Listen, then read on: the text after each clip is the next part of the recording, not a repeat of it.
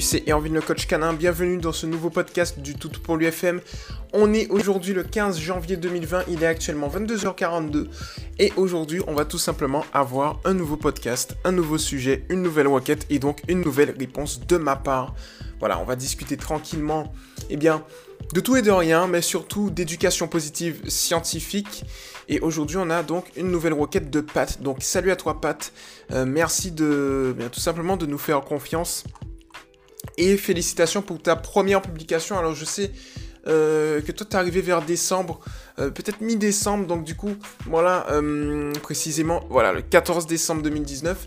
Et c'est ta première publication au niveau du mouvement, donc félicitations à toi, ne lâche rien, continue justement de te former, d'être top du top, voilà, tu te formes avec nous, et c'est cool quoi. Donc merci de ta confiance, t'es top et reste comme ça. Alors du coup Pat, tu as justement une petite requête une question et je vais donc y répondre. C'est parti. Bonsoir à tous, petite question. Avez-vous déjà essayé ce genre de toilette pour la propreté de votre chiot? Si oui, qu'en pensez-vous? Merci d'avance. Alors pour le coup, comme on est dans un format où on peut justement pas voir eh bien euh, l'image, euh, ce qui se passe, c'est que si vous souhaitez voir l'image que Pat nous a partagée, il faut être dans le mouvement éducation positive pour les chiens officiel Toutou pour lui. C'est tout simplement le groupe de référence en éducation positive scientifique. Il n'y en a qu'un seul en France. Voilà, on, est là, on, fait du positif, on réfléchit, on regarde si ça marche. Voilà, donc le groupe de référence, n'hésitez pas justement à venir directement au niveau du groupe, au niveau de la team, et je serai heureux de faire un podcast dédié pour vous. Alors, je vais décrire rapidement justement euh, les images que l'on voit. Donc, dans un premier temps, donc c'est en anglais. Donc, one, place the toilet Bon, avec mon accent. Hein. Place the toilet at the fixed location. To put the gift pad deeper pad pad at the bottom. Three, spray an appropriate amount of inducer. Okay. Four, have scene of defecation and bring the dog to the toilet. Okay. Five, Revolve the dog after going to the toilet correctly. And six, repeat training a few times. The dog will be go to the toilet by himself. Ok, donc en gros, c'est un système qui permet justement de permettre au chien, euh, je dirais, euh, en intérieur, de lui apprendre la propreté dans les toilettes pour éviter justement qu'il y ait des zones extérieures qui soient euh, assujetties à de la malpropreté. Alors, dans ce système, en fait, c'est un petit bac. Donc, il faut que vous visualisez un bac avec une sorte de petit filtre qu'on peut retirer justement. Donc, du coup, le bac, on le pose. On va mettre justement le filtre dessus, si je ne me trompe pas. Ensuite, on va, au niveau du filtre, euh, prendre un spray, je suppose, de phéromone qui va permettre au chien, eh bien, tout simplement d'être attiré.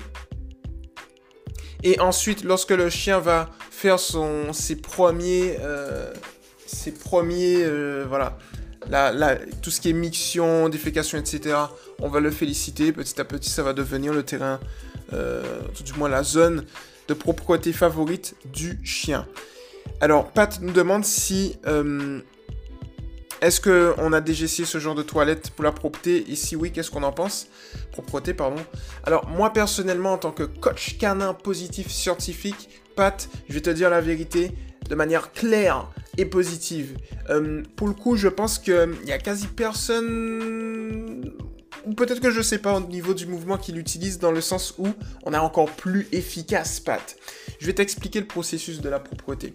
Tu vois, en fait, ce système, tu peux justement l'utiliser, mais le problème de ce système, le gros problème, c'est que tu devras désapprendre à ton chien ensuite à aller au niveau de cette zone.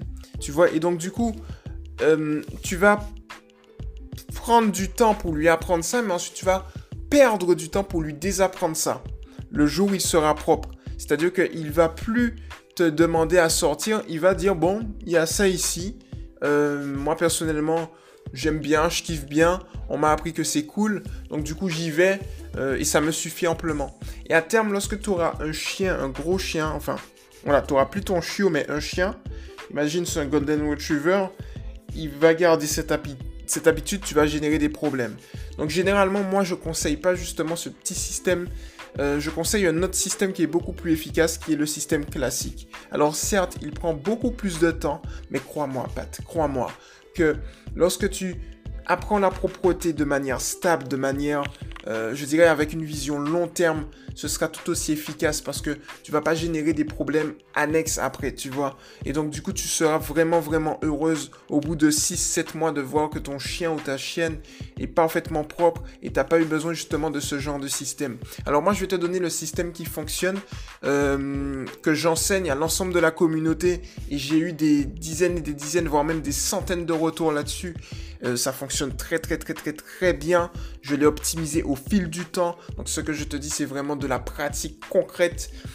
En gros, Pat, ce que tu vas faire lorsque tu auras euh, ton chiot, dans un premier temps, c'est tout simplement de prendre des notes des moments où euh, ton chiot va potentiellement faire. Je m'explique. En gros, ton chiot va être chez toi il y aura des zones stratégiques que, que j'appelle des fenêtres de propreté. C'est quoi les fenêtres de propreté? C'est tout simplement les moments où tu vas avec ton chiot aller à l'extérieur pour lui apprendre la propreté. Je vais te dire comment. En fait, dans un premier temps, tu vas noter les moments où ton chiot est plus assujetti à faire. C'est-à-dire que lorsqu'il va faire chez toi, parce que oui, il va faire chez toi, il faut garder son calme, tu vas noter les moments où il va faire chez toi. Tu vas te dire, tiens, à 22h, il fait. Chaque fois, depuis une semaine. Ok, peut-être qu'on devrait le sortir à cette période spécifique pour justement capter cette fenêtre. Tu vois ce que je veux te dire? Il faut que tu captes les fenêtres où ton chiot va ses besoins. Donc du coup, il y a des fenêtres qui sont basiques et des fenêtres qui sont personnalisées en fonction de ton chiot. Les fenêtres basiques sont 5 minutes, tu vas le sortir 5 minutes après qu'il se soit réveillé, 5 minutes après son premier repas, 5 minutes après euh, sa sieste, 5 minutes après une partie de jeu intense et 5 minutes avant qu'il aille euh, se coucher. Tu vois, c'est-à-dire à 23h, bah, ou tout du moins 5 minutes, tu, tout du moins Ouais, 5 minutes avant qu'il aille se coucher, ouais. Et donc, du coup, comme ça, en fait, tu vois.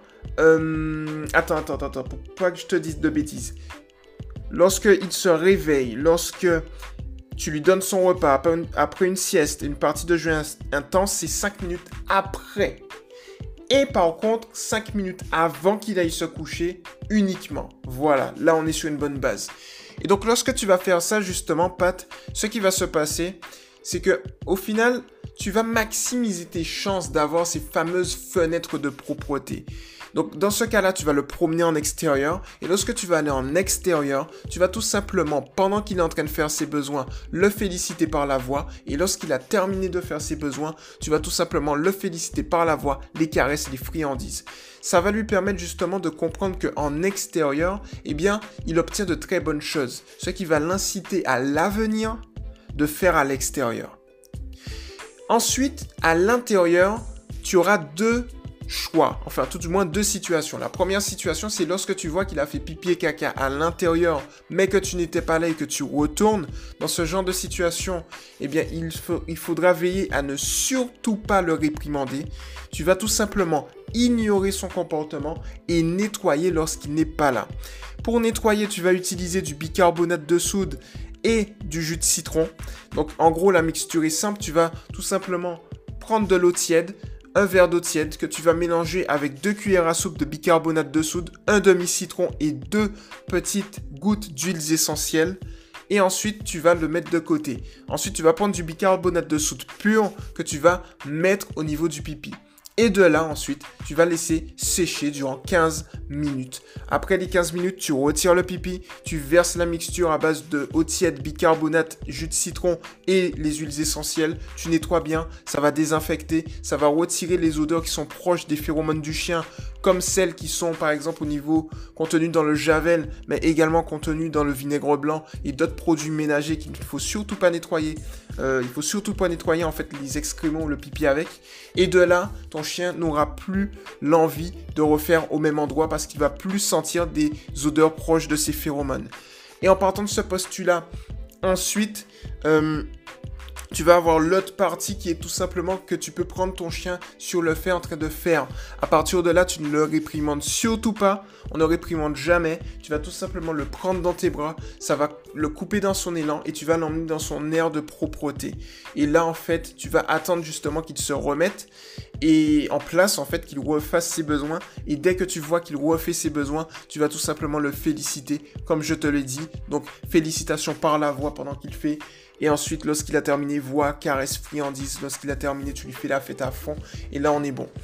Il y a un dernier point important, c'est lorsque tu es absente. Lors des absences, on sait que le chiot n'arrive pas à se retenir, on a conscience de ça, le chiot a conscience de ça. Et donc du coup, il faut que tu trouves une zone justement pour moi ce que j'appelle limiter les erreurs.